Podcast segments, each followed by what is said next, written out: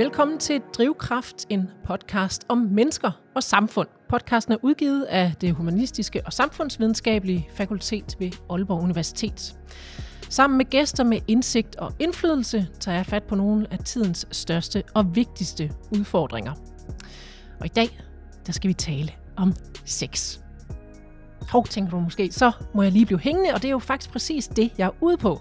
For sex er blikfang, eller ørefang i det her tilfælde, og det har det altså også været op igennem de sidste tre årtier af sidste århundrede, når det kommer til energikampagner. Det skal jeg tale med min ene gæst om i dag. Men sex til side. Energikrisen er en alvorlig ting, og på verdensplan mærker man konsekvenserne af det, som en af mine gæster i dag kalder The Perfect Storm. Det er altså noget af det, der er årsagerne til, at vi er nede på energi i store dele af verden. Men hvad kan vi så gøre ved det, og hvilke udfordringer og dilemmaer støder vi på undervejs? Det skal jeg tale med min gæst om i dag. Jeg hedder Anne Kejser. Velkommen til. Og lad os så hilse på dagens gæster her i programmet. Det er Lil Rastad Bjørst, som er lektor og Ph.D. i arktiske studier ved Aalborg Universitet og leder af Green Societies, som er et af de tre signaturprojekter på øh, Lils fakultet. Velkommen til dig, Lille. Tak. Så har vi øh, Bo Poulsen, som er historieprofessor på Aalborg Universitet. Også velkommen til dig, Bo. Tak skal du have. Og Christian Jensen, administrerende direktør ved Green Power Danmark. Velkommen til, Christian. Tusind tak. Jeg nævnte for lidt siden, at vi er i The Perfect Storm på energifronten, og Christian, det er dine ord, da ja. vi talte sammen forud for øh, programmet her. Kan du ikke sætte øh, lidt flere ord på, hvad er det for en krise, vi er i? Hvilke faktorer spiller ind her? Der er rigtig mange faktorer, der har ramt energiområdet på samme tid her i øh, det forløbende år 2022. Først og fremmest har der været invasionen af Ukraine, øh, der betydet, at øh, hele situationen omkring det russiske gasmarked har været øh, anderledes. Der er kommet mindre gas til Europa, da øh, Nord Stream 2 er blevet, øh, et er blevet sprunget i luften, Nord Stream 2 er aldrig kommet i gang. Samtidig har vi i Danmark taget øh, tyrefeltet ned til renovering, i Norge har der ikke været ret meget regn, så den normale mængde vand, der er i deres vandkraftværker, har været for nedadgående. Oven i det hele har der været tørke i Europa, så floderne i Tyskland, der normalt bruges til kølingsanlæg på deres tilbageværkende atomkraftreaktorer, har været lav øh, vandstand. Det betyder, at de ikke kan producere så meget. Og oven i det hele, har Frankrig taget deres store atomkraftværker ud til en planlagt øh, eftersyn, og det betyder bare, at alt det, der normalt gør, at vi har backup-muligheder for energien, den har været væk. Resultatet, ja, det kender vi alle. Skyhøje energipriser. Hele 2022 igennem har priserne været høje, øh, og den der været så meget, at vi har været nervøse for, om vi i løbet af vinteren her skulle være nødt til planlagt at slukke for strømmen mm. i dele af landet, mm. altså det, der hedder et uh, brownout, hvor man planmæssigt simpelthen slukker for, uh, for dele af, af nettet, fordi vi siger, at vi har ikke strøm nok til alle. Det tyder det heldigvis på, at vi kan slippe for, men vi slipper ikke for priser, der er markant højere, mm. end vi har været vant til at se for få år siden. Jeg synes, det har været lidt forvirrende med de her priser her, for Øh, personligt, jeg bor i Aarhusområdet, der har jeg ikke rigtig kunne mærke mm. det, mens man har set, at andre de har øh, været ved at gå fra hus og hjem. Hvad, hvad har de reelle prisstigninger egentlig været? Jamen, hvis, det er jo meget forskel på, om du er heldig at være et sted, hvor dit øh, fjernvarmeselskab bliver fyret med noget, af det, eller opvarmet med noget af det, der er, er nemt. Hvis mm. man som fjernvarmeselskab både har fjernvarmen og vindproduktion, som nogen har, ja, så kan man måske øh, opleve, at man sætter priserne ned. Dem, der for alvor er blevet ramt, det har været dem, der fyrer med naturgas, eller dem, der fyrer med biomasse. Øh, normalt har det været en rigtig god løsning. Det har både været billigt, og det har også været bedre end at være øh, kul øh, opvarmet, som det traditionelt har været. Men i takt med, at mere og mere bliver elopvarmet, i takt med, at øh, der bliver mangel på naturgas og biomasse, så er priserne bare eksploderet. Mm. Så the perfect storm for de her mennesker, det er altså skyhøje priser, samtidig med, at der har været mangel og frygt for mangel på, og det gør, at folk de hamstrer. Mm. Så alle lande, Danmark og Tyskland og Frankrig, alle lande har hamstret naturgas og fyldt det op i lagerne, og mens der har været bekymring for, om der overhovedet var nok, så er priserne bare blevet højere og højere. Mm. Øh, så sker der det, at i dag så er der noget strøm, der engang imellem bliver lavet på naturgas. Så når vinden ikke blæser nok, når solen ikke skinner nok, så skal man fyre op med naturgas for at få det sidste strøm til, der altid er lys i lampen og, og varme i kogepladen. Og det gjort, at elpriserne også er gået med op. Mm. Så rigtig mange er blevet ramt af, at naturgas hele tiden har været høj, og periodevist har elpriserne også været høj. Så the perfect storm, som øh, vi ja. lige startede med at sige.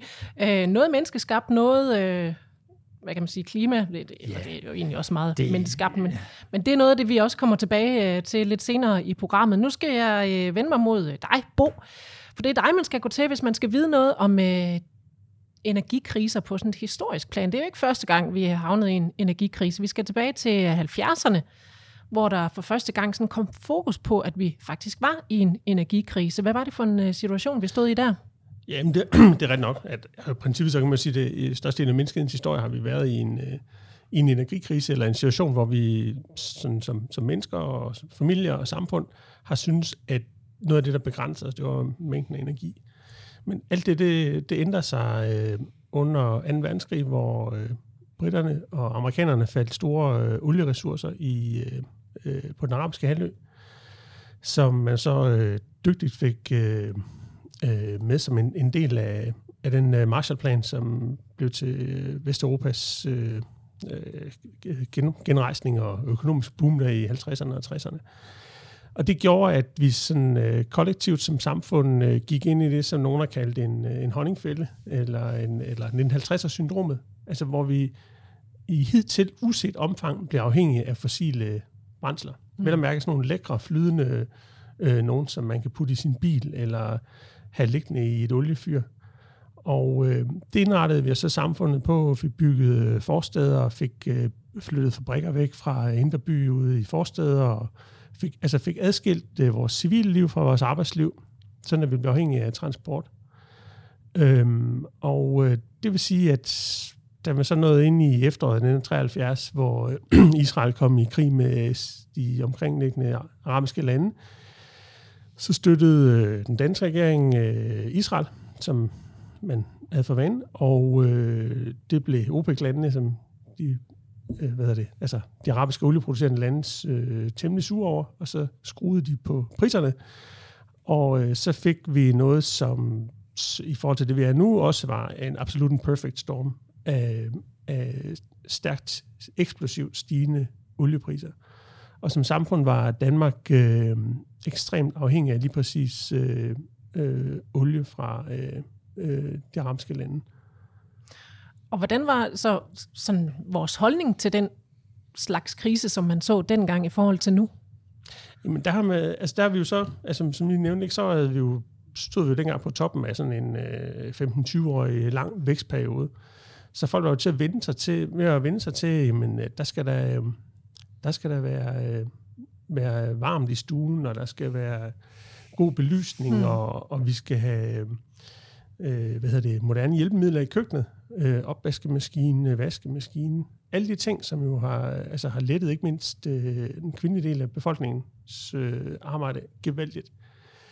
Øhm, så, altså, så oliekrisen i 73, den ramte så altså, virkelig som en hammer, også fordi det var et, øh, et finansielt problem for den danske stat. Altså det øh, ødelagde sådan virkelig vores øh, handelsbalance med mm. udlandet. Øhm, så øh, den daværende regering satte øh, virkelig tommelskruerne på. Øh, altså, det var noget, man ikke rigtig havde så mange erfaringer med, så man prøvede blandt andet at lave det, man kalder de bilfri søndag i øh, øh december 1973, og jeg tror, det var 11 søndage, hvor man så ikke måtte køre i bil, øh, medmindre man havde sådan et akut ærne, som mm. øh, øh, en ambulance eller sådan noget. Ikke? Øh, men, men altså, det har været sådan en, en nødløsning, som jo nok har haft sådan en skrækeffekt. Øhm, men, øh, men altså, det man så for alvor gik i gang med, det var så at, at prøve at tænke på, okay, hvordan kan vi spare på energien? Altså, det er måske ikke bare sådan et ubegrænset øh, land af flydende honning, vi, eller flydende olie, vi er nået til. Mm. Øhm, så oprettede man noget, der hed under Handelsministeriet. Det er også, altså, dengang var det ikke et miljøproblem, men et handelsproblem. Noget, der hed Energispareudvalget, som begyndte at lave øh, reklamekampagner. Og det er jo så der, vi kommer til den her snak om sex. Ja, men, øh, jamen altså... For det var jo så noget af det, man tænkte, det kunne da være smart lige at smide det i noget energikampagne. Jamen, det er ret nok det der... Jeg er måske øh, i min karriere den formidlende artikel, der er mest lummer, jeg nogensinde har skrevet, øh, som handler om, om nogle af de her energisparkampagner, der så kom i 374. Øh, altså, hvor der jo blandt andet, jeg kan forstå på, at vi har ikke sådan copyright til at spille øh, Saint Gainsbourgs øh, Chutem. Desværre Og- så skal vi betale kodapenge for ja, det. Og, Men og, øh, og, du synger ikke, vel? ikke lige i dag. Nej. Okay. men, men det er altså i hvert fald, altså, de, de, der har min alder og, og lidt ældre, kan måske huske, at, øh, at det har været sådan en, det var sådan en halvprovokerende sang i, øh, i starten af 70'erne. Og øh, øh, den akkompagnerer blandt andet, at man ser en, øh, en video, som så blev vist i biografen som øh, forfilm, når folk skulle, skulle ind og se film. Øh, Nye Olsenbanden for eksempel. Ikke? Så kunne man så få en forfilm for øh, Energisparudvalget, som var øh, en dyne, der bevægede sig i øh, sådan nogle lækre 70'er lortebrune farver. Og så, øh, så kan man så se ned for enden af dynen, så er der nogle ben, og så på et tidspunkt, og så hører man så, altså den der Saskens Chutem, og så på et tidspunkt, så kommer der så en, en hånd ud fra dynen, og og drejer på en termostat og skruer ned for varmen. Og Fordi nu har de fået varmen og så på siger, anden, der er anden andre måder at holde øh, varmen på. Ja. Og, det, og det har faktisk været sådan lidt en, en, en, en trope, eller sådan en, en, en gentagende måde at, at, øh, at påvirke befolkningen på. Øh. Der var flere lummerkampagner. Ja. Øhm, skulle vi Jamen, tage der at for lave sådan en i dag også, tror du? Altså, Christian nævnte jo for eksempel Dansk Naturgas. De havde jo tidligere nogen, hvor øh, skuespilleren Peter Skrøder, han øh, speakede ind over sådan nogle øh, tegnefilm med kaniner, som øh, hoppede rundt og gjorde det, kaniner nu gør. Og øh, så, så, så, så, øh, så stopper Peter Skrøder sig og siger, hov, hov, naturgas er den billigste måde at holde varmen på. Øh, den næstbilligste. Og så er vi oppe i... Altså, det tror jeg faktisk, at fortsætte med helt oppe i nullerne.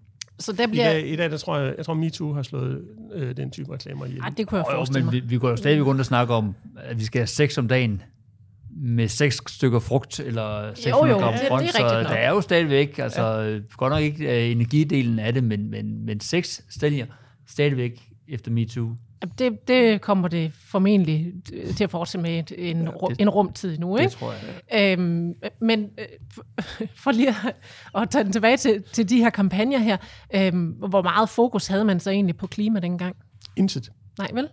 Nej. Hvornår, be, altså hvornår det, begynder altså, man så at have altså, det? Der var godt nok i, øh, jeg tror det er 71, der fik man sådan et øh, forureningsministerium, som det halvt dengang. Og det var sådan, det skulle tage sig af det, man kalder sådan øh, røg, møg og støj. Altså, øh, øh, og så, altså, altså det den eneste appel, der var til, at altså, det at spare på energien, kunne have en, en effekt på forureningen, det var, at altså, det ville, øh, altså, det ville mindske udslippet af partikler. Så man, altså, altså partikelforurening, som folk kunne indånde, det vidste man godt var farligt. Okay, så det var ligesom det, det kunne blive til dengang. Ja, og så fik man jo senere altså, debatten om syreregn og sådan noget, ikke? Også som, mm. øh, altså, hvor med svoldioxid, der kommer op øh, via kulkraftfyrede øh, øh, kraftværker op i, i vores regnvand, og så, så kommer ned andre steder. Men det er faktisk først i øh, midten af 80'erne, at der for alvor sker noget på klimaområdet, og det er i høj grad altså, øh, Brundtland-rapporten, som altså, dem, øh, altså et udvalg under FN, under ledelse af den tidligere norske øh, statsminister Gro Harlem Brundtland, øh, udgav en rapport der i øh, åh, 86, øh, der hedder Vores Fælles Fremtid. Og de begynder at tale om bæredygtig udvikling, som også er noget, der har med klima at gøre, og det falder næsten øh, sammen med, at IPCC, altså FN's øh, klimapanel, øh, udgiver en rapport, øh, tror det året efter, som jo også anbefaler, at man øh, skruer ned for CO2-udslippet. Mm-hmm.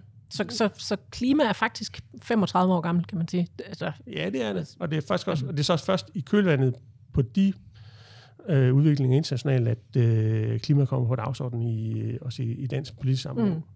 Men jeg vil sige, hvis man snakker sådan om, hvordan det er blevet talt om i, i offentligheden, så da jeg startede med klimaforskning, der var jo stadigvæk en debat i offentligheden omkring, om, omkring om klimaforandringer var virkelig, om, om hvorvidt de var menneskeskabt. Mm. Og når du sad til et middagsselskab, så, så sad man og snakkede med sine venner, og så sagde de, nej, men man skal også kigge på andre øh, teorier og så videre, så videre. Altså, der gik mange år før, um, altså, den anmeldte borger ligesom forstod, at, at det var, vi levede i en klimaforandret mm. verden.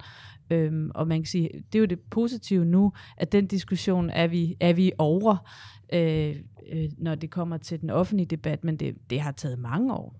og jeg tror endda stadigvæk, der er nogen, der, der holder på, at de der klimaforandringer, det, Ja, det kunne lige så godt være noget andet. Altså, der er få af dem stadigvæk.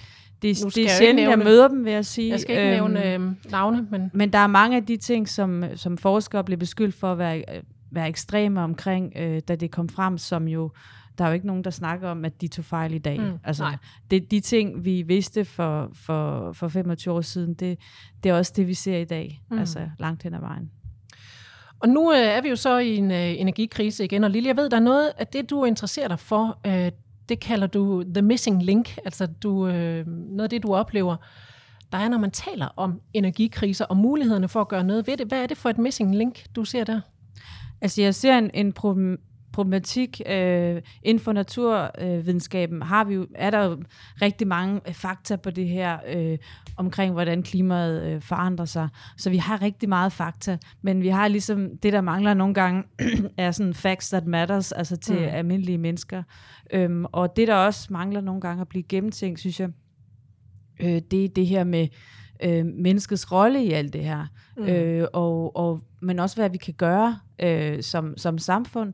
Øhm, og og det, er, det er der, hvor, hvor inden for forskning i hvert fald, at, at humaniora og, og samfundsvidenskab har en, en ny og meget vigtig rolle, synes jeg. Mm.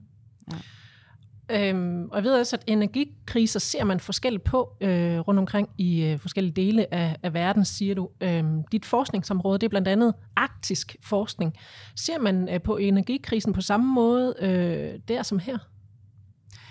I Grønland, øh, hvor jeg arbejder en del, øh, der har man jo set klimaforandringerne øh, øh, rigtig meget de seneste øh, 20-30 år. Øhm, og så man kan sige, så det er en del af, af hverdagslivet, øh, og, og noget, man er øh, ikke blevet, nærmest blevet, blevet vant til. Mm. Men når det kommer til, øhm, øh, hvor, hvor er, diskussionerne her er lidt anderledes, men det er selvfølgelig også anderledes på den måde, at, at, øhm, at i Grønland øh, har man rigtig meget øh, vandkraft, øh, og øh, så det her med, med strømforbruget er, er en anden diskussion. Øh, øh, det er faktisk rigtig grønt og, og, og bæredygtigt at spise kød. Øh, der er rigtig meget øh, kødproduktion og, og, og jagt i Grønland og fiskeri, øh, hvor, hvorimod at, at flyve øh, grøntsager ind øh, er noget andet. Mm. Det er koldere, man varmer mere op, så det er en anden, det er en anden øh, øh, hverdag. Det er noget helt andet, noget andet fokus, der er der end her. Ja, og de er jo heller ikke øh, koblet på øh, russisk gas og så videre. Øh, man har øh, for, for øh, hverdagslivet øh, en øh, øh, rigtig meget vandkraftpotentiale Mm. til, øh, til øh, energibrug i hverdagen. Så vidt lige energikriser og, øh, og også nogle kampagner op igennem øh, tiden. Nu står vi altså i en ny krise, og den skal vi helst komme, komme igennem bedst muligt alle sammen. Og det er jo så næppe sådan en 70'er kampagne der, der kommer til at batte i dag. Så lad os se på, hvordan vi kan øh, løse energikrisen i dag.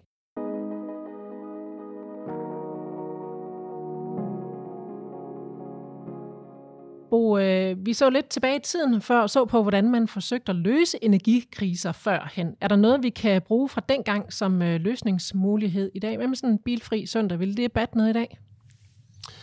Ej, Det vil i hvert fald være, være ret upopulært, tror jeg, at, indføre det.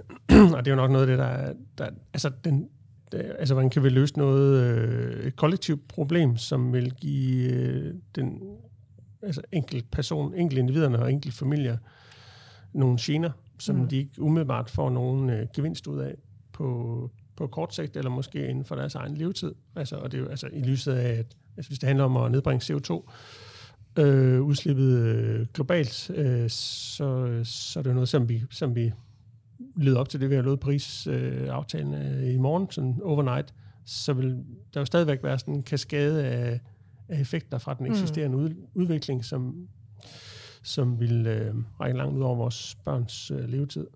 Øh, altså, man siger, det, altså, det, altså den måde, vi træffer politiske beslutninger på i, i de lande, øh, i vores egne lande, dem vi helst sammenligner os med, ikke, så øh, er det jo noget, som måske har sådan en, en valgperiode på 4-5 år. Øh, men nogle gange, så skal man måske træffe nogle beslutninger, som rækker noget længere frem i tiden, og det er svært. på politisk niveau og ja. ligesom holde fast i. Det ved du i hvert fald, øh, Christian Jensen, som, mm. øh, som gammel politiker. Øhm, men hos, øh, nu er du så hos Green Power Danmark lidt noget andet. Mm. I laver en, øh, en ren politik, og I har som navnet antyder øh, fokus på grøn energi og også grøn omstilling. Er det en del af løsningen i den her energi, energikrise, tror du? Jeg tror faktisk, det er den eneste løsning, øh, der er holdbar. Øh, det er klart, at øh, man kan godt spare på energien, og man kan godt nedsætte energiforbrug, og det håber jeg virkelig, at mange danskere vil gøre. Men hvis vi skal leve et moderne liv med alle de bekvemmeligheder, med de rejsemuligheder, med de muligheder for at kunne, kunne handle, som vi gerne vil, så er vi nødt til både at elektrificere alt det, vi umiddelbart kan elektrificere, men også det, der er svært at elektrificere. Altså, Hvad kunne det være? Det, det umiddelbare det er, at vi i stedet for at have øh, naturgasfyr, så har en varmepumpe. I stedet for at øh, man fyrer øh, kul af eller naturgas af i fjernvarmen, så varmer man op med elpatroner og elkedler til at lave, lave fjernvarme. Så, så det er jo det umiddelbare. Man går fra noget fossilt til noget strøm. Mm. Der, hvor det bliver svært, det er, hvis øh, de varer, vi køber fra Kina, det går ud fra rigtig mange danskere, vi bliver ved med at købe varer fra Kina eller fra USA, hvis det skal til med sejlskib, fordi vi ikke må have øh, forbrændingsmotorer på skibene, så bliver det svært. Og derfor skal vi finde ud af, hvordan laver man øh, bæredygtige brændstoffer, der egentlig er baseret på strøm, og det kræver noget forskning, det kræver rigtig meget viden, for man er nødt til at først at lave brint, og for brint så lave det videre til noget, som kan have drivkraft nok i, at man kan komme hele vejen rundt om jorden øh, med, med elektroniske brændstoffer. Og det, der bliver rigtig, rigtig svært, men faktisk også enormt spændende, det bliver, når vores næste flyrejse faktisk foregår med elfly, enten øh, direkte elfly, eller indirekte ved, at man har lavet bæredygtige flybrændstoffer ud af strøm. Og, og så lyder det som, som ren tryllekunst, men det er det faktisk ikke. Altså det er et helt basal viden. Det er muligt at lade sig gøre. Lige nu er det bare for dyrt. Det må da også være nogle enorme batterier, der skal på sådan det er det, og, og derfor er det meget svært at lave med, med batterier. Derfor skal man lave noget, der har et højere energiniveau. Og det kræver, at man først laver brint, og så ud af brint videreformidler mm. det ja. med noget biogens CO2 øh, til metanol eller videre.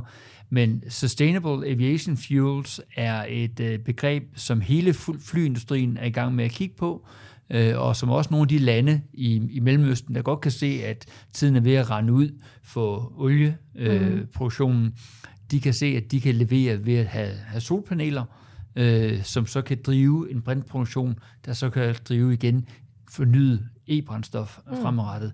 Så jeg tror egentlig på en langt stykke hen ad vejen, så vil løsningen ligge i, at vi får lavet en grøn omstilling med både direkte og ikke mindst indirekte elektrificering af vores verden. Mm. Og det er jo så hele, hele verden, vi er ude i der. Hvis nu vi, vi øh, vender næsen lidt øh, mod det danske, så, øh, så er grøn omstilling meget mere end det her med at, at få smidt nogle ekstra vindmøller op ja. rundt omkring.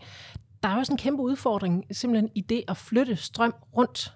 Øhm, kan du ikke lige prøve at forklare det?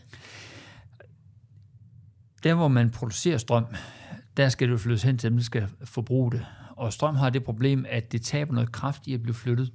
Så for det første, så er det dyrt at bygge ledningerne, men for det andet, så taber det også kraft.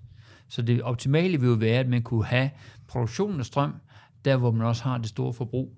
Og derfor man kan se her i København, eller i øh, Aalborg, eller i Esbjerg, at der har man traditionelt haft et, et kraftværk inde i byen, så man kunne få produceret noget strøm og direkte ud til forbrugerne, der bor i storbyerne. Men kraftværkerne kørte dengang primært på olie eller kul, og det vil vi væk med. Mm. Hvis vi skal over til, til vind og sol, ja, så skal vindmøllerne jo helst stå der, hvor det blæser, og solcellerne der, hvor der er masser af, af plads. Og det hænger dårligt sammen med byer. Ja, øh, så det. derfor så er produktionen af strøm det er nu decentraliseret. Det ligger i Vestjylland, det ligger i Nordjylland, det ligger på Lolland Falster, det ligger i Vestjylland, hvorimod forbruget det ligger i Aalborg, Aarhus, Odense, København. Så vi er nødt til at få flyttet strømmen, og vi er nødt til at gøre det mere effektivt. Og vi er også nødt til at prøve at se, kan vi ikke få lavet noget mere produktion, der kan flytte derud, altså noget, noget virksomhedsproduktion, der kan flytte derud, hvor strømproduktionen er, og nogle vindmøller og solceller, der kan flytte derind, hvor borgerne er. Mm. Og det bliver noget af fremtidens sådan, svære løsning, det bliver at få flyttet forbrug og produktion af strøm til at være det samme sted.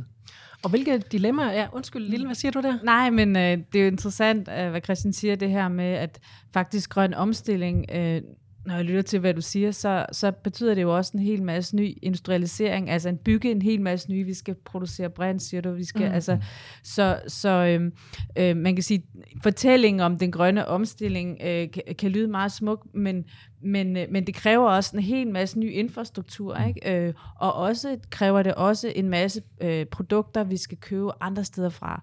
Øh, det kræver miner, det kræver mineraler, sjældne jordarter, øh, øh, byggematerialer og alt muligt. Øh, så grøn omstilling er måske grøn her, men hvis vi kigger på hele værdikæden, mm. øh, så trækker den altså også spor til nogle forskellige steder øh, rundt i verden, øh, hvor det måske ikke ser så grønt ud. Og det, er lige præcis derfor, at noget af det, som vi prøver at snakke om i branchen i øjeblikket, det er, at når man for eksempel laver vindmøller, eller når staten udbyder en havvindmøllepark, at så skal kravet ikke bare være, at der skal produceres vindmøller, eller sættes vindmøller op, men også hvordan de bliver produceret. Ja. At når vi placerer dem i havet, så tænker vi på biodiversiteten og koeksistensen sammen med, med fiskere og andre. Mm. Når øh, vindmølletårnene skal laves, så skal stålet være lavet så grønt som muligt, mm. øh, og dermed have nogle standarder, sådan at vi ikke bare kigger på, at det, der kommer ud af det, er grøn strøm, men også at hele produktionen af vindmøllen, fundamentet, mm. servicen omkring det, det bliver så bæredygtigt som muligt. Mm. Så vi vil faktisk gerne skubbe standarden, og når Danmark skubber standarden, så sætter vi faktisk også standarden for resten af verden, mm. så vi kan gøre en forskel her. Men, men det, man også kan høre ud af det, det er, at det, det er en proces, hvor vi også er i gang med at skabe nogle nye samfund. Ikke? Mm. Øh, fordi øh, øh, nogle af de her steder, hvor man kan lave billig strøm, øh, der er måske ikke så mange mennesker, der bor. Vi ser projekter op i, i Nordnorge og i Sverige og i Grønland, drømmer man også om den her slags projekter. Mm. Øhm, og, og det er jo selvfølgelig, øh, der, det er teknisk muligt, men man skal også skabe nogle samfund, som folk har lyst til at, at leve i og har lyst til at blive i. Mm. Så det er en det, det kommer meget med sådan en, en samfundsudvikling komponent øh, også, øhm, og, og netop også lave nogle, ja, nogle samfund, der, der er gode at leve i, men hvor der også er, er noget øh, en mulighed for at skabe, skabe vækst. Så, så der er dilemmaer i, i, i grøn omstilling. Det er ikke bare lige at sige, nu øh, smider vi nogle vindmøller op, eller hvad det nu kunne være. Nej, der er masser af dilemmaer, og øh, nogle af de, som vi kalder sjældne jordarter, skabes i dag ved minedrift, og mm. minedrift er faktisk lokalt meget forurenende. Altså nu snakkede du om tidligere, det, Bo, det med, at, at de gamle dage var forureningsbegrebet, det var støj og møg, det var det, der var lokalt, mm. hvor i dag snakker man meget omkring klima. Men nogle af dem, som faktisk producerer de afgørende materialer for at kunne lave grøn omstilling, det er meget punktmæssigt, at der skal en enorm påvirkning lige præcis der, hvor det skabes. Så derfor bliver man også nødt til at undersøge, hvordan kan man få, få trukket de her sjældne jordarter og andet frem på en meget bedre, meget mere bæredygtig måde, end det, det er gjort hidtil. Og der er problemstillingen, at mange af minerne, de ligger i lande med en helt anden samfundsmodel, end det vi har i Danmark, og en helt anden forståelse, både for lokalbefolkningen og for naturen, end det der er i Danmark. Hvad er det så for nogle løsningsmodeller, man kigger på? Jamen, det er jo blandt andet, at vi som øh, et, et velstående land stiller nogle krav til, hvordan producerer man tingene. At vi har nogle uafhængige kilder, der verificerer, at tingene er i orden. Vi har lige her øh, i det forløbende år haft en diskussion omkring solceller, materialerne øh, til at lave solceller, silicium. Det kommer for en stor dels vedkommende ud af en provins i Kina, hvor det er lukket land. Men rygtet er, at der er rigtig meget tvangsarbejde. Mm. Så er det bæredygtigt? Godt nok, at, at strøm, der kommer ud af solcellerne, er bæredygtige, men er det bæredygtigt, at vi får produkter, der er lavet med tvangsarbejde ud af Kina? Og derfor er der jo hele diskussionen om, hvad skal der til for, at vi kan få en produktion af silicium tilbage til Europa? Mm. Det har været her tidligere. Det forsvandt bare på et tidspunkt, hvor vi tænkte, at det var nemmere, at kineserne lavede det. Men måske skal vi til at gøre det selv, for at sikre, at der er nogle standarder ud over den grønne strøm, men der er nogle andre standarder, som vi kan være bekendt at leve op til.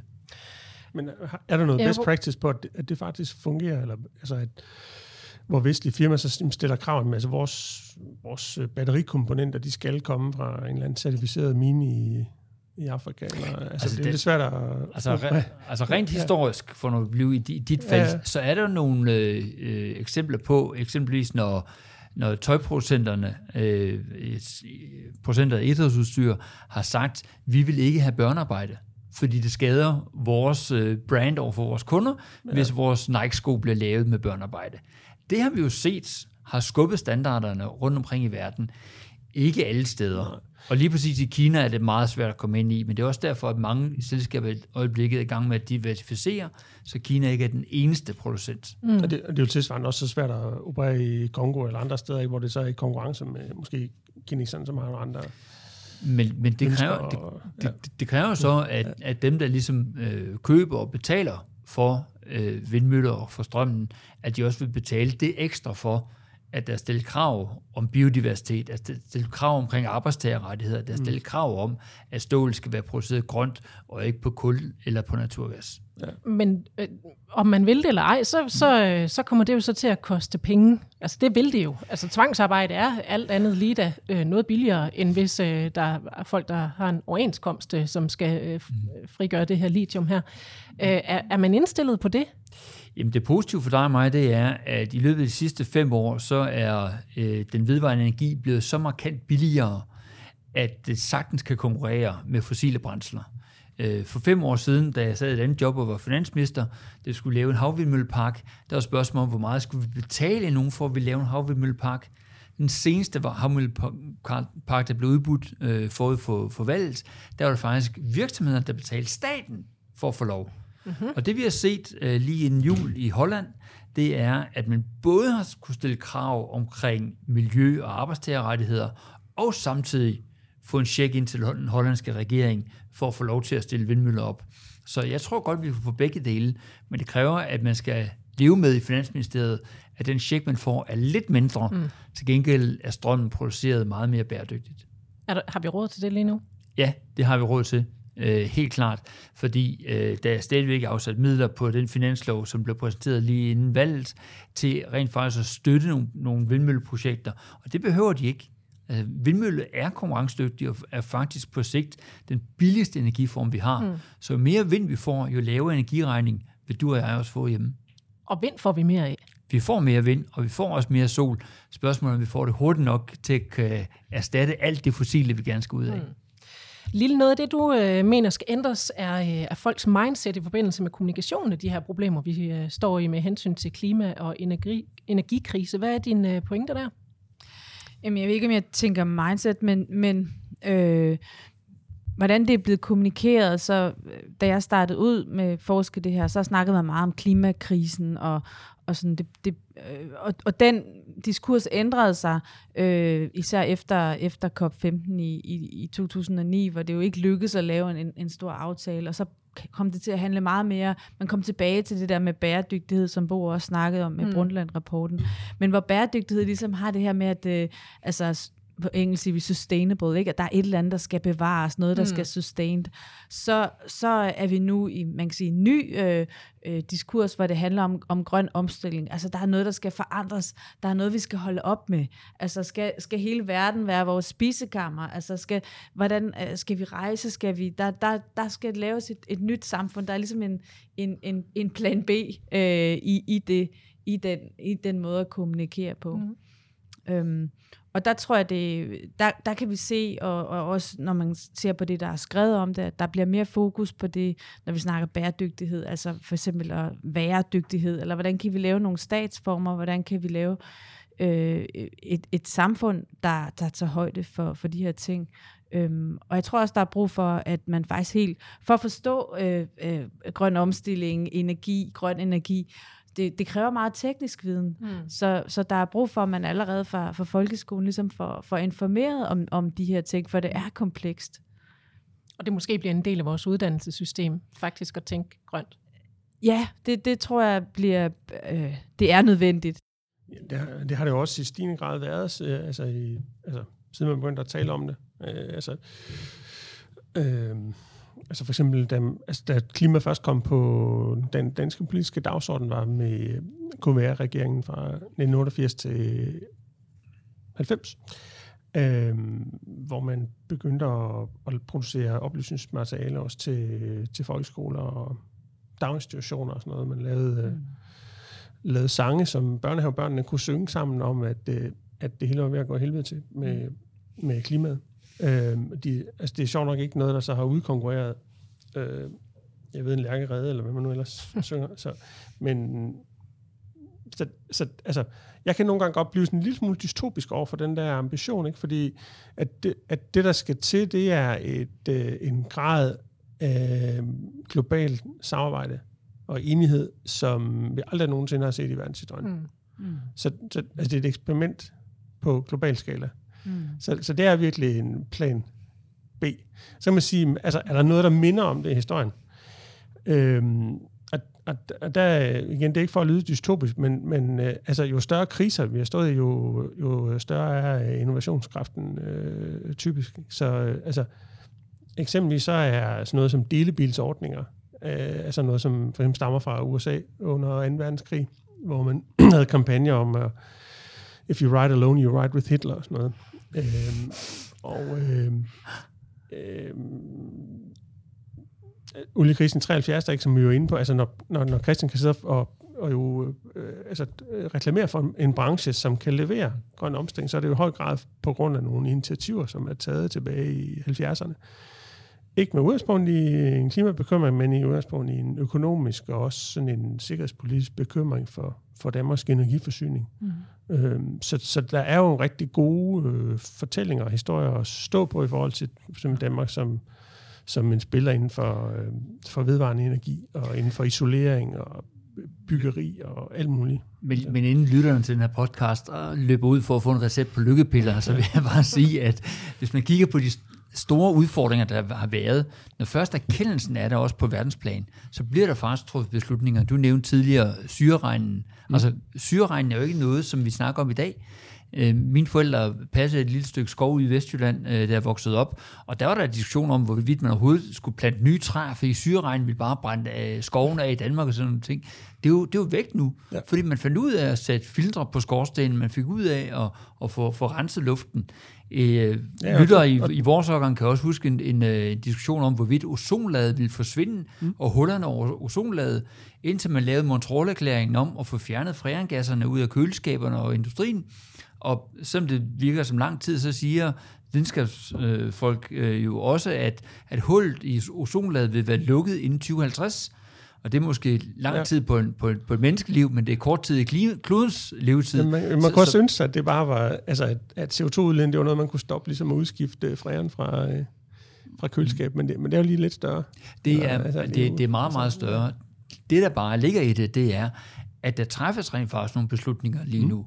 Og selvom der måske ikke træffes så mange beslutninger, som jeg gerne vil have på politisk niveau, altså COP27 var en skuffelse, hvad det angår, så træffes der rigtig mange beslutninger på i privatlivet og i investeringsverdenen og i virksomhedsverdenen i forhold til at skubbe på for at komme væk fra øh, øh det fossile over på det mere vedvarende. Yes. Ja, det men, men vi har faktisk en rigtig god, jeg har en rigtig god kollega her, der hedder Kirsten Gram Hansen her på Aalborg Universitet, og hun har vist, at vi har lavet alle mulige øh, øh, energitiltag her de sidste 30 år for at spare på energien i hjemmet.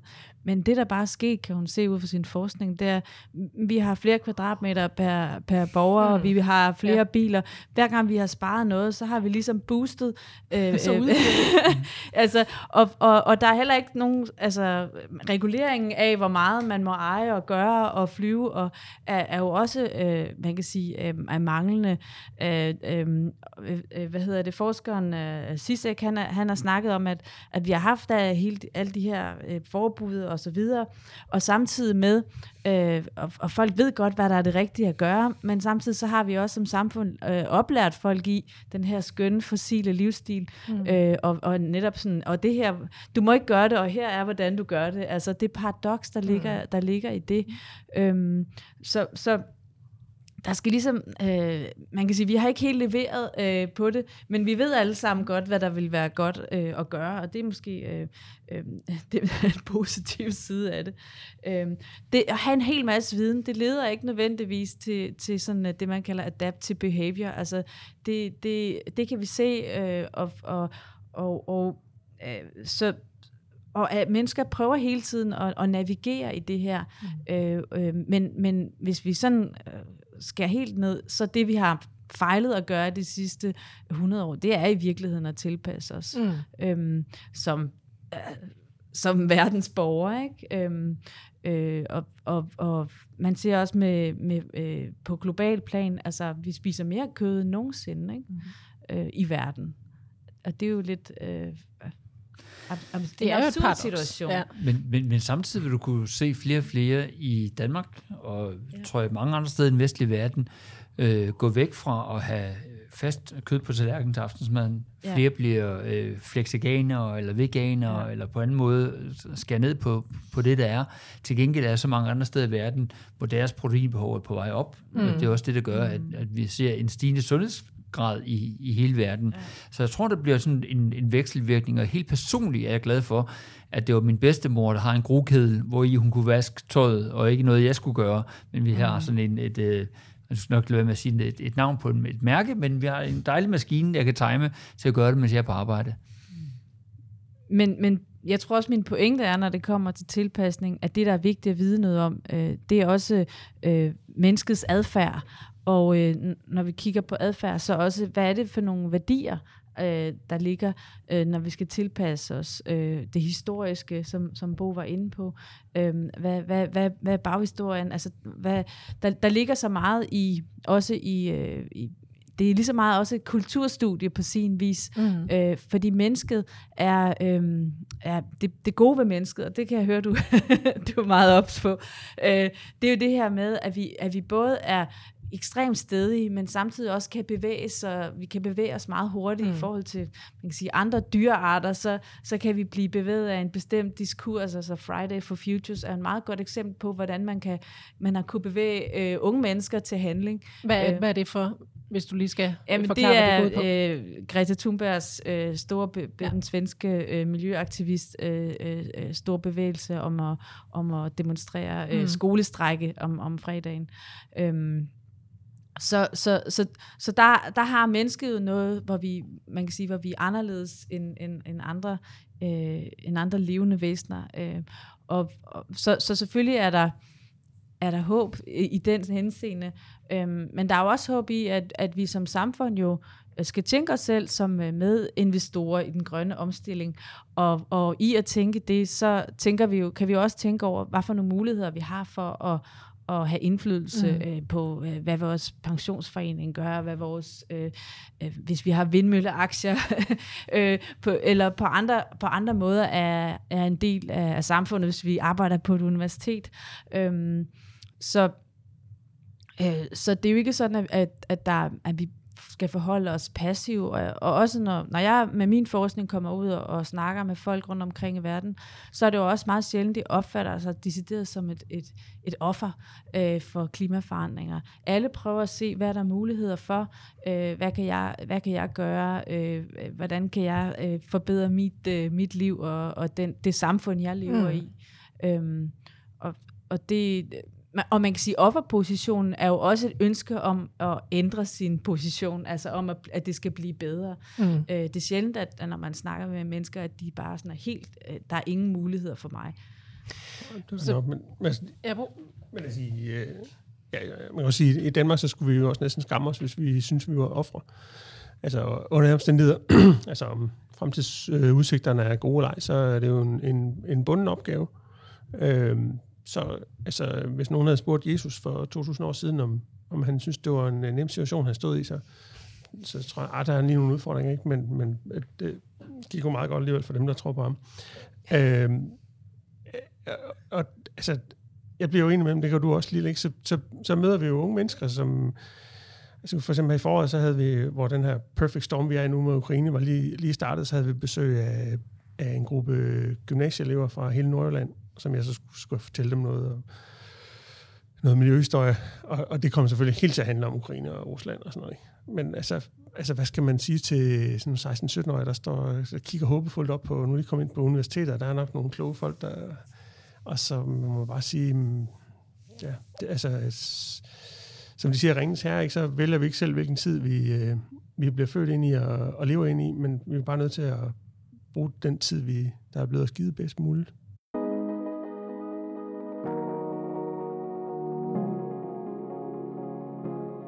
Lige hen imod øh, slutningen af programmet, så synes jeg, at vi skal se på, hvordan øh, vi i fremtiden kommer til at forholde os til de her ændringer, som, øh, som jeg kan høre på jer, det er altafgørende, det er nødvendigt, og det er øh, her og nu, det skal ske. Og Bo, øh, rigtig mange danskere har faktisk allerede på nogle punkter i hvert fald ændret deres, øh, deres forbrugsadfærd. Jeg har personligt selv hentet sådan en energi-app, det har jeg jo aldrig øh, overvejet, det kunne jeg gøre før, men altså, så kan jeg lige se, hvornår øh, er strømmen billig, hvornår er det mest mm. optimal, optimalt for mig lige at sætte øh, opvaskeren, eller, eller hvad det nu kunne være, i gang. Øh, de her justeringer, som, man, som, som vi selv foretager i det, i det små, er det noget, der vil vare ved, tror du? Ja, det tror jeg da. Og det, altså, det er jo altså, altså noget som at have en, en app med alle mulige altså sådan klimastyret hjem, er noget, der, der er kommet for at blive. Og det er også noget, som, som uh, historisk har haft en virkning. Altså, som, som Christian nævnte før, så, altså bare det at sætte ting på dagsordenen, selvom man ikke lovgiver omkring det, så kan det godt flytte nogle ting. Altså for eksempel sådan noget energimærkning, som vi har haft i godt 30 år nu. Altså, som vi kender alle de her med køleskab, det kan være A, B, C, D og I og sådan mm. Øh, altså det flytter faktisk noget, huse også, og sådan, altså, som, som folk så bruger som, øh, som øh, et redskab. Så, øh, så det, altså, det, det vil jeg bestemt også mene, der er historisk øh, evidens for, at det, det er noget, som virker. Og det kan man så sige, det gør jo heller ikke ondt på nogen at, øh, at, at købe et øh, energiklasse A øh, køleskab. Og så er vi mere over i det, man kalder nudging, ikke? også en, en egentlig regulering. Ja. Altså at man, altså, man ligesom tilskynder folk. Og det kan jo så, ja, det kan være brug af lummer og reklamer, eller det kan være brug af en eller anden øh, mere eller mindre sofistikeret øh, mærkningsordning. Men, men altså, det skal jo helst være noget, som er til at gå til for den enkelte forbruger og for, for, for enkeltborgerne. Ikke? Altså, der er jo grænser. Altså, vi, I Jørgen, hvor jeg bor, har vi haft besøg af sådan en klimakonsulent, øh, som så kiggede på vores øh, store øh, slut 60'er parcelhus. Øh, og øh, vi har egentlig gjort meget af det, man sådan godt kunne. Øh, spiser næsten ikke noget kød og flyver ikke privat og sådan nogle ting. Men, men øh, altså det, der virkelig batter, det vil være at, at, øh, at få nyt tag, for eksempel. Og det er jo ikke sådan noget, man nødvendigvis lige... Det er nødvendigvis ikke lige sådan en greb i lommen for en gennemsnitsfamilie. Det er heller ikke så sexet med nyt tag, vel? Altså, det, det er en af dem der, øh, man bøjer nakken. Det ikke at handle om sex selv sammen med. Ej, men jeg mener også bare, det er en af de der, ligesom hvis man skal til tandlægen, man bliver nødt til at gøre det, ikke? Øhm, ja. Og der tænker jeg også på noget andet. For eksempel, da vi kom herind, øh, Lille og mig, vi kom herind først i lokalet, vi sidder i nu på øh, universitetet. Og det er lidt køligt herinde. 19 grader. Mm. For det har man valgt at sætte temperaturen ned øh, til. Det giver jo øh, meget god mening. Er det, er det noget, vi vil holde ved, tror du? Øh, at, øh, at, at vi sidder og småfryser lidt for det store bedre? Jeg tror, der er en, jeg tror, der er en, en bred øh, samfundsmæssig accept af, at det er sådan, der er lige nu, fordi at, at vi sådan, ligesom er i en, i en akut krisesituation, også i forhold til, til det her med, med Ukraine og så videre. Men jeg vil tro, at i løbet af en 3-4-5 år, så vil det måske være lidt, lidt besværligt. Ikke?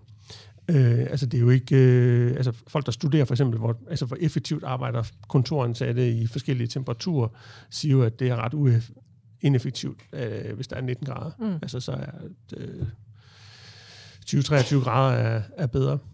Øh, men, øh, men omvendt så er der, der, der er sikkert også nogle ting, som vil vare ved. Øh, altså for eksempel, da, og nu skal jo ind om du er lige øh, fem år yngre end mig, Anne, men, men vi har snakket om det her med de der energister, for eksempel, som klistermærker, øh, vi havde i 80'erne i skolen, hvor man kunne øh, blive tilskyndet til at slukke lyset, når man forlod et lokale, eller... Jeg kan faktisk godt huske dem. Ja. Jamen, det er det, jeg siger. Det, ja. øh, så de har virket. De har virket, ja, ja. for det gør øh, folk, eller ja. i høj grad ja. i hvert fald. Ja. Øh, så der er nogle vaner, som vi kommer til at holde, holde ved og holde fast i, og så er der nogen, hvor vi måske bliver, bliver grebet af komforten og tænker, ah, hvad er forskellen på 21 og 19 grader? Så. Ja, og, det, og så i, tilbage i 1980, der var det faktisk kun 20 grader, vi skulle skrue ned på. Mm. Altså, det blev solgt som sådan et varmeapparat med i Dannebrogsflag. Og men mm. så, så, altså, så gjorde man virkelig noget for nationen. Men det var også fordi, altså, der havde vi jo ikke selv alle de der energikilder, så, så det var også et spørgsmål om at spare penge på nationalregnskabet. Lille, hvad mener du, vi skal gøre for at bevare de, de gode energivaner? Oh, det var et spørg- stort spørgsmål. øhm, jeg tror, at, at bibeholde den her øh, tanke om forbundethed, altså at, øh, at vi er forbundet, at naturen ikke er, er bare noget, der sker herude, altså at, at, øh, at mennesket er, og natur, kultur og natur og mennesket er, er meget, meget tæt forbundet, øh, og, øh, og, og vi har brug for øh, øh vi har brug for et, et godt øh, og rent miljø, hvor vi kan drikke vandet og trække vejret, og øhm, man kan sige, nu sidder vi og har det svært med, at det er lidt koldt, ikke? men i resten af verden, der er det jo deres aircondition, øh, de må skrue ned for, ikke? og det, mm. det er nok øh, et andet scenarie, ikke? Øhm, som øh, når man rejser rundt øh, USA og andre steder, så har hvert hus jo deres egen lille aircondition, eller bare deres egen lejlighed, deres egen aircondition. Mm. Altså. Så jeg håber, at øhm, at vi kan finde nogle, nogle fælles løsninger, men også holde øh, fokus på, at, at, at vi er forbundet. Øh, og at, at, at vi skal tænke os selv som levende i en klimaforandret mm. verden, øh, forbundet med, med vores omgivelser. Og det ikke er en, en, øh, en statsopgave at løse energikrisen, men altså vores allesammens... Øh, alle har et ansvar, ikke?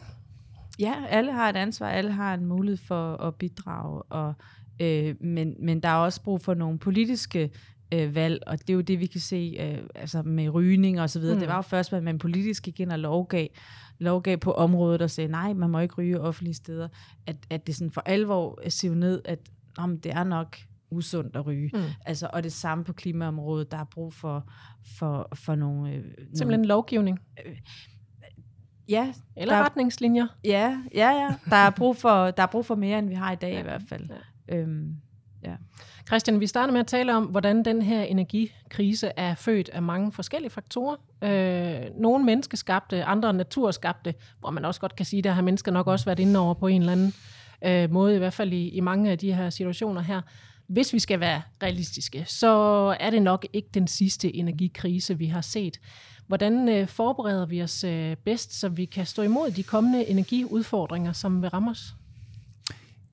Tror, vi skal forberede os med en kombination af noget politisk og noget personligt. Fordi det er klart, at der vil være nogle politiske, øh, som Lille siger, nogle mm. politiske beslutninger, der skal tages. Rammerne for, hvordan vi får skabt mere egen produktion af energi, vedvarende energi i Danmark og i Europa. Nogle politiske beslutninger om, hvordan man tilskynder til, at man får reduceret på de fossile brændsler osv. osv. Mm. Og så en hel masse personlige øh, ting. Men jeg tror, at vi som samfund forbereder os allerbedst ved, at vi får så øh, diverst et energisystem, altså så mange forskellige muligheder for at kunne levere. Der, hvor vi tidligere har været meget sårbare, det har været, når vi har været utrolig afhængige af en kilde. Vi er utrolig afhængige af øh, Mellemøstens olie øh, i 70'erne. Europa var som region utrolig afhængig af den russiske energi mm. øh, i 2022. Så hvis man bliver afhængig af en kilde alene, så har man et problem. Og derfor skal man have en diversitet, man skal have en flerhed af energikilder, for at sikre, at man ikke har den her afhængighed igen. Og ja, det var fuldstændig ret. At tro på, at det her er den sidste krise, det er den største fejl, man kan gøre. Der vil komme nye kriser, og de ja. vil aldrig ligne hinanden. De vil altid være nye og, og, og anderledes. Og derfor skal vi også hele tiden gøre noget nyt for at optimere os og gøre os klar øh, og være fleksible. Øh, du nævnte før, at du ligesom mange andre danskere har downloadet en app, som man kan mm. følge med i energipriserne, og det er jo super lækkert. Men det, der for alvor kommer til at rykke, det bliver, når det bliver automatiseret. Altså, så, så jeg ikke skal som person følge med i, hvornår det er, men som min øh, opvaskemaskine ved, hey, nu er strømmen billig, det betyder, at der er ikke så meget efterspørgsel på den, så kan jeg godt tænde. Eller at min elbil, der står til opladning, får at vide, nu er der faktisk mangel på strøm, så vi aflader faktisk mit batteri, så jeg sælger tilbage til nettet, ja. fordi at det kan man godt snakke frem og tilbage om. Så først når det bliver automatiseret, og vi får langt mere data og langt mere forskning i spil, så får vi et system, der er mere robust. Men flere kriser venter. Således opmuntret. I skal i hvert fald have tusind tak, øh, fordi I vil være med her i dag. Christian Jensen, Lille Rastad Bjørst og Bo Poulsen. Vi må håbe, at vi øh, snart ser en ende på den her energikrise, vi står i nu. Håbet er i hvert fald lysegrønt, ligesom fremtidens energi forhåbentlig også er. Den var sådan lidt søgt. Det var god. Men jeg synes, den var meget fin. Nå. Også tak til dig, der lyttede med. Husk at gå ind og abonnere på podcasten i din podcast-app, så du ikke går glip af de kommende afsnit. Og der kan du altså også skrive en kommentar til podcasten, eller give podcasten stjerner, hvis du kunne lide det, du hørte. Og hvis øh, du, kan lytte og har lyst til at høre et øh, afsnit netop om det her med, øh, hvordan uddannelse skal ændres i fremtiden, så den bliver mere grøn, så synes jeg, du skal lytte til øh, vores podcast afsnit her i serien, det der hedder Grønne Generationer. Jeg hedder Anne Kaiser. Tak for nu og på genhør.